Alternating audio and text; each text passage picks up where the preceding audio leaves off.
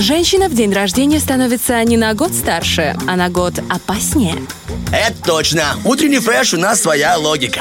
Итак, друзья, первый день зимы. А, помимо этого ярчайшего события в списке событий дня есть еще и один день. Сегодня, оказывается, Оль, Я тебя слушаю День- внимательно. день без искусства. Да как? То есть так называется день без искусства. Я Но я подумал, я подумал.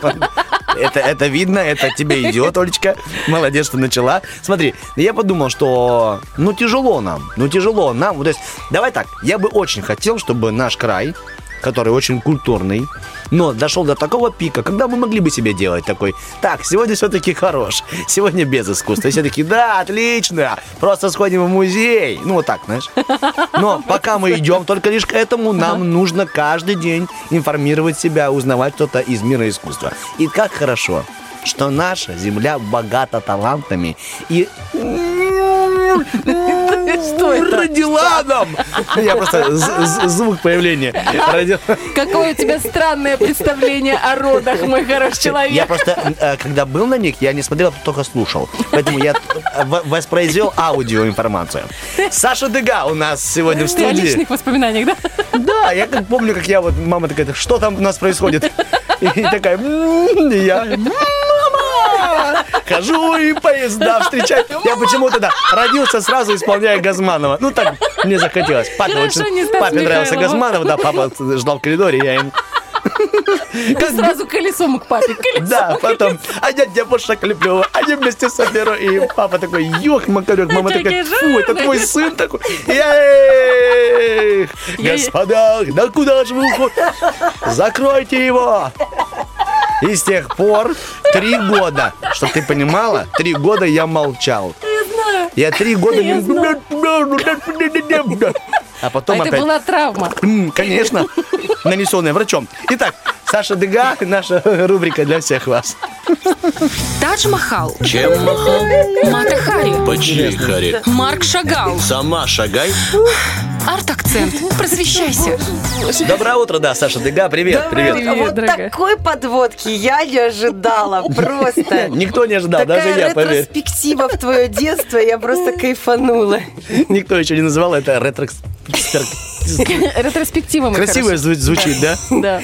Не окунание, не заляпаться в детство Мазура, а ретроспект. Л- легонечко залетели. Помоги по Прикольно, буквам, как конечно. правильно? Ретро, Легонечко залетели, Перспектива. это своеобразная фраза. Пауза, все, продолжаем.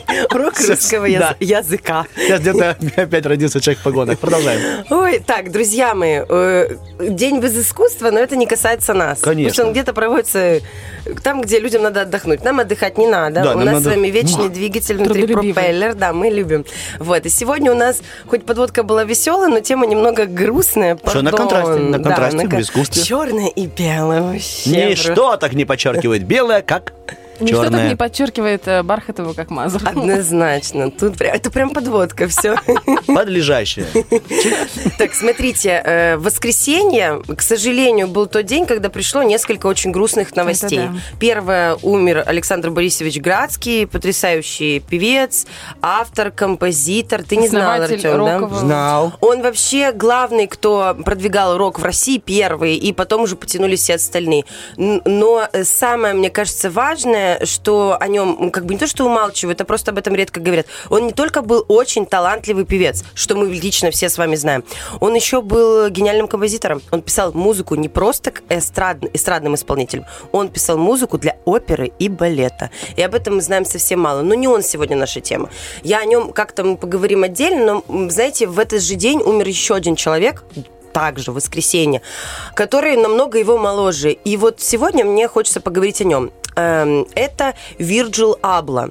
Это современный дизайнер, очень известный. Он креативный директор был мужской линейки Louis Vuitton, а это самая дорогая, это самый дорогой бренд в мире. Этот бренд стоит 28 миллиардов долларов. Самый Луи дорогой. Виттонса? Я Да. думала, Дольче Габбана какой-нибудь. Нет, нет, Луи Виттон самый дорогой. Да, Виршил Абла, ты правильно открыл. Вот он, Он еще такой красивый был. в это воскресенье. Вообще. Вообще грустно, потому что ему испол... ну, 41 год был человеку, и как бы он только на самом пике своей карьеры, и хочется рассказать о том, что он успел сделать вот за это время, потому что он действительно много успел сделать. Давай Это простимулируй для тех, На кто, знаешь, что деле. молодой, амбициозный, хочет И и, это к чему можно, можно сделать. стремиться. Тем да. более, что он вообще иммигрант, его родители иммигранты из Ганы, это Западная Африка.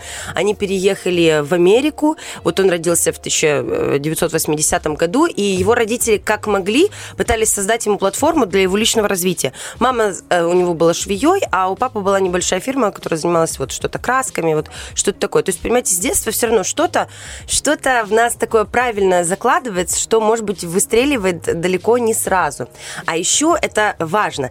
Это было время скейтов, это было время хип-хопа, рэпа, брейк-данса. Понимаете? вап-вап. Все это оттуда. Понимаете, вот все это наполняло его, и то, что он транслировал в своем дизайне, это отражение его подросткового э, возраста, потому что он, ну вот за несколько лет перед смертью, он говорил, что все, что я делаю, это я делаю как будто бы 17-летнему себе.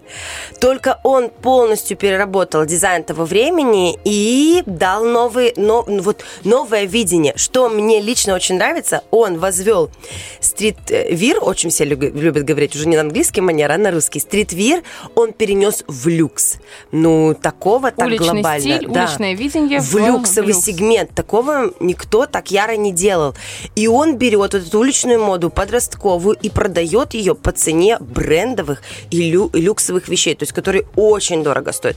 То есть молодежь, которая там одевала батники, всякие худи, футболки, все вот это, она начинает стоить там футболка за 200 долларов, например, хотя она стоила там 10, например.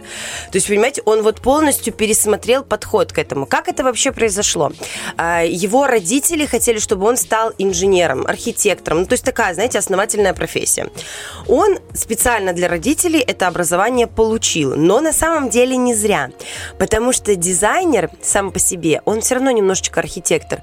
Он же не создает одну модель в коллекции, он создает концепцию общей модной коллекции. А это своего рода архитектура, это определенная концепция.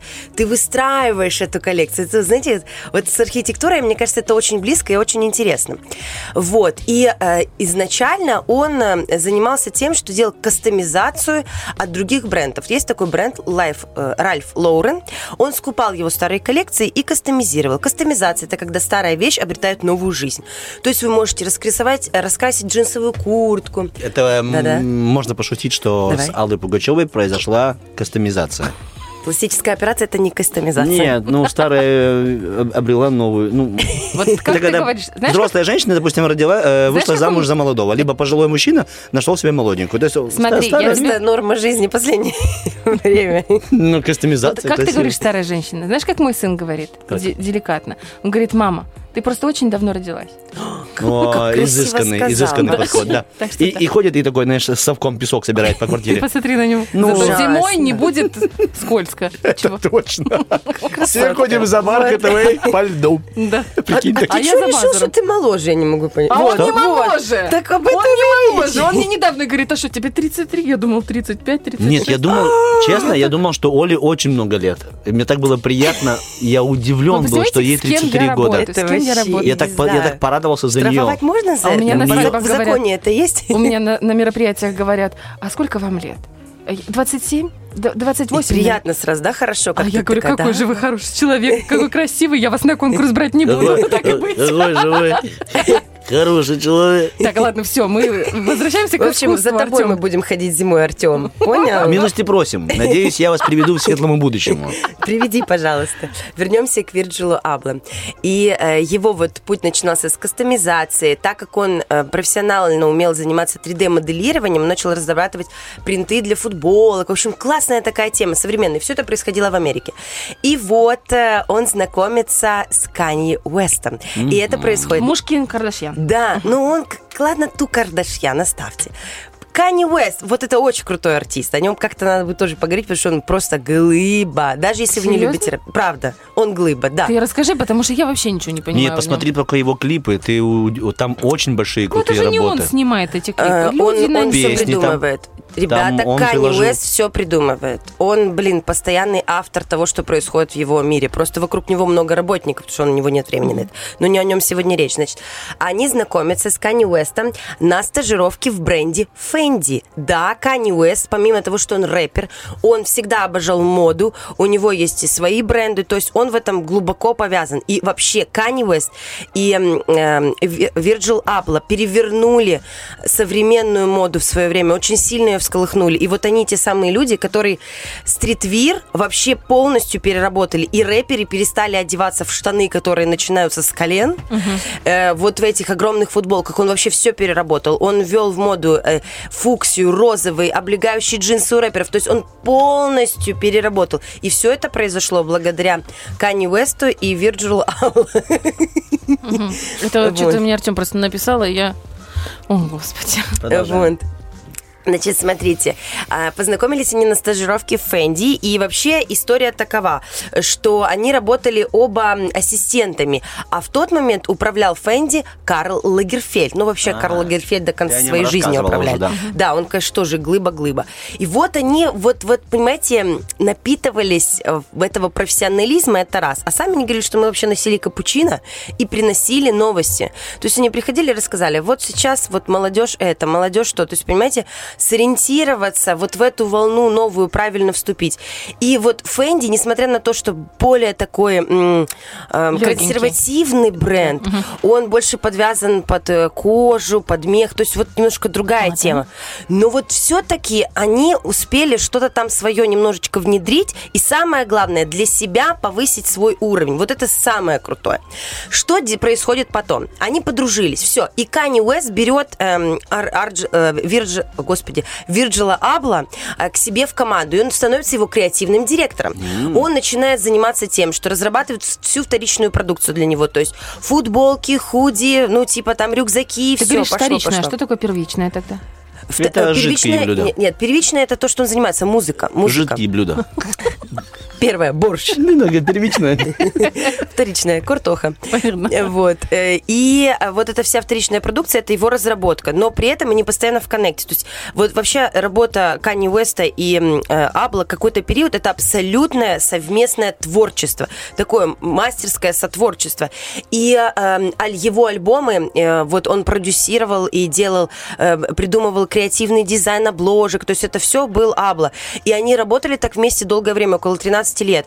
Эм, и постоянно что-то придумывали. То есть вот кто знает творчество Канни Уэста, вот сразу считывается идея. Они вот перевернули этот мир моды. И однажды, когда они поехали на Paris Fashion Week в Париж, и они приехали своей командой и всколесхну- э, всколыхнули вот всю эту эм, стритвир-историю. Перед тем, как происходит показ, да, это правильное фото. Ты прям попал сто процентов. Значит, перед тем, как начинается показ моды, всегда на улице выходят крутые люди, модные. Ну, на тот момент еще еще не блогеры совсем были, это больше были звезды и работники модных журналов, и как бы показывают себя. И это был показ Louis Vuitton. Louis Vuitton и тогда был в топе. И вот они пришли на этот показ своей бандой, их сфотографировали, и это фото просто стало мемом. И начали повторять в South Park е, это мультик такой известный американский, такой трэшевый, просто взрослый. Вот, это все начали использовать, то есть мода рэп-индустрии полностью начинает подгибаться под них. Но мне кажется, это такая эм, революция. Они хотели повлиять полностью на субкультуру и отработать ее в новом прочтении. И вот Абла и Канни Уэст – это их работа. Но в какой-то момент Абла решает уйти из, э, ну, как бы из бренда Kanye West и больше не работать с ним. Ну, так они вроде полюбовно расстаются. И э, Абла создает свой вначале маленький первый бренд, пробный такой, а потом второй бренд, который называется Off-White. Это, я так думаю, мы перерыв уже не делаем, да? Мы не успеваем. Да, давай лучше расскажи уже. Это расскажу. Значит, бренд Off-White – это один из самых популярных и дорогих брендов до вот сегодняшних дней. А так как теперь его основатель умер, я думаю, что он распродастся просто за секунды. Это супер модный бренд. Что сделал Off-White? Он начал продавать уличную одежду по цене люкса и подписался под этим. То есть и сделал такое провокационное название. Что значит off-white, да? Выключи белый. Ну, вот как вы понимаете, это между белым и черным. Это вот та серая середина, которая может быть какой угодно. И даже в названии есть провокация. И чем вдохновляется Virgil Abloh, когда создает Off-White? Во-первых, он везде ставит свое лого Off-White. И это становится мейнстримом. Всем хочется иметь футболки, эм, какие-то вещи от Off-White. Он берет эм, в, в использование принт, э, не знаете, это даже не клетка, это диагонали, которые за- зашиты в квадрат. И это фирменный такой принт, который будет всех цеплять. То есть ты видишь издалека, и ты сразу понимаешь, опа, это off-white. Квадрат, в котором черные и белые полосы по диагонали. И это становится очень популярным, везде это всех цепляет. Он берет, использует Да, я тему. знаю это. Я просто не знала, что это off-white. Это можно Это я объясню? модно. Ты просто, э, когда стрелочки в Да, разные стороны. да, да, да, Получается, да, да. как будто идет буква X, и каждый из концов это Такой- как стрелка. Есть вариант креста, да, у него Да. это тоже off-white. Есть вариант кабельных стяжек. Он берет, использует кабельные стяжки в одежде, и э, вот эти пояса его с идеей кабельных стяжек, они, во-первых, они, они мало того, что они дорогие, так они еще дико популярные, их невозможно было выкупить. А еще э, Абла был гений в плане коллаборации. Он берет и делает коллаборацию с кем? С Икеей. С Икеей. С фирмой, которая занимается вообще Мебелью. мебелью и дизайном интерьеров. А как это он Эм, потому что он, во-первых, он, у него, понимаете, он за время работы с Kanye West, он наработал огромное портфолио друзей, назовем это так. И вот он может себе позволить, он еще прекрасным был коммуникатором, то есть у него с нетворкингом все супер. Он работает с Икеей. Что они делают? Они берут банальный ковер и пишут на него keep off, держитесь подальше. Это бомба, понимаете? Он создает платье, на котором пишет A little black dress. Маленькое черное платье. И это перед вами стоит маленькое черное платье, на котором написано маленькое черное платье. Он хайпует. Было бы здорово, Но если бы оно было большим красиво. красным, знаешь, а написано маленькое черное. Еще больше трошанул бы. да. Понимаете, он берет какие-то очень понятные вещи и просто делает это оригинально. У него будет коллаборация с брендом Nike. Эти кроссовки разойдутся за 3 секунды. И теперь на ресейлинге, на платформах, которых их перепродают, они стоят по 100 тысяч долларов. То есть это очень дорого. Э, Когда в оригинале кроссовки стоили, допустим, 200 баксов. И это все происходит благодаря тому, что он просто это очень видит современно. Вот как он говорит, для 17-летнего себя, только использ- используя современную технологию. Вообще все, что он делал, все прекрасно продавалось. И а, как од- однажды был даже небольшой конфликт между, ну, скажем так, конфликт, который больше, мне кажется, даже СМИ раздуло. А, Канье Уэст э, м, делал коллаб с Nike, а потом Канье Уэст делал коллаб с Adidas. В это время делает коллаб с Nike э, Virgil Abloh. И это как бы некий повод для того, чтобы сделать информ-войну, типа кто лучше продастся, у кого лучше вообще вся эта история получится. И в 2018 году происходит самый большой всплеск в карьере Абла. Его приглашают на роль м, креативного дизайнера для мужской линейки одежды Louis Vuitton. А, ну, я же вам говорила, это самый дорогой бренд. Он хо- входит в конгломерат LVMH. Э, Вот есть э, Керинг, а есть LVMH. Это туда, куда входят самые крутые бренды, вот в эту коробочку, в эти холдинги. И вот его туда приглашают. Он первый афроамериканский чернокожий дизайнер, который занимает такое место в мире. Первый и пока единственный, вот кто смог добраться до такой вообще линейки. Еще один интересный факт про него, просто не могу удержаться не сказать. Мало того, что он эм, дизайнер, а он себя называл больше художником, потому что он как бы рождал видение общее и видел перспективу на будущее. Он еще был крутым диджеем. Он еще рисовал как художник. То есть, знаете, такая творческая, разносторонняя личность, которая вот видит этот мир с разных сторон. И вот когда он начинает работать в Луи Виттон, все, конечно, были в шоке. Было очень много разных противоречивых мнений по этому поводу. Но он поднял продажи на 30%, а это Обалдеть. серьезно. Он полностью переработал видение мужской моды. Она стала, вы понимаете, она стала настолько молодежной, настолько современной, кричащей. Стал Филипп Киркоров скупил практически все, что только можно коллекции Абло в Louis Vuitton, Тимати. Понимаете, все вот эта модная, богатая молодежь, а на самом деле их много. Ладно, Киркорова приписала к молодежи, конечно, молодец. Ну, Ну да жди похвалы. Да, Филипп Бедросович, я жду от вас. Понимаете, он делает очень креативные вещи. Вот эти все панамы, гигантские шляпы, э, оверсайз пиджаки, кислотные цвета. Э, он соединяет... Вот, кстати, друзья мои, мое утро сегодня началось с его посмертной коллекции. Вот этой ночью в Майами была его посмертная коллекция, последняя, которую он создал, но не успел даже, ну, как бы на ней поприсутствовать. И вот она сегодня прошла, сегодня вот прошла в Майами, и вот утром ее, ее уже выложили на YouTube, и я перед тем, как ехать к вам, реально, вот машина грелась, и я смотрела этот показ. Ребят, это здорово, это очень креативно. Он, конечно, он видел очень далеко и глубоко, и вот то, что он смог передать в стритвире, э, элемент люкса, у него очень креативные сумки. Ведь чем э, известен бренд Louis Vuitton? Сумками и чемоданами в первую очередь. Он тоже это делает, но делает это очень современно. И за этим гоняются, понимаете, это распродается за секунды. В очередь встают, чтобы попасть и купить либо что-то от Off-White, либо что-то от Louis Vuitton, то, что придумал он. У него даже была сумка в виде самолета, брендированная Louis Vuitton. Он сам всегда выглядел очень стильно. Эти классные, у него такие галстуки, пиджаки, очень креативный парень. Но мне кажется, это большая потеря для fashion -мира, потому что, ну, конечно, его скупали. Его скупали, и вот весь этот streetwear, который стал люксом, это, конечно, его залог успеха. Вот мы как-то с вами говорили о Dolce Gabbana, я вам рассказывала про Гуччи. У них абсолютно другое видение моды, и они не так цепляют молодежь. А вот все, что делал он, это для молодежи. И э, люди поколения постарше, вот мы же с вами уже, мы с вами молодежь, но мы уже такая, знаете, Мы молодежь, не надо, интеллектуальная а то Артем молодежь. Николаевич сейчас тоже начнет. Мы молодежь, ты Вот. понял? Хорошо, Оля.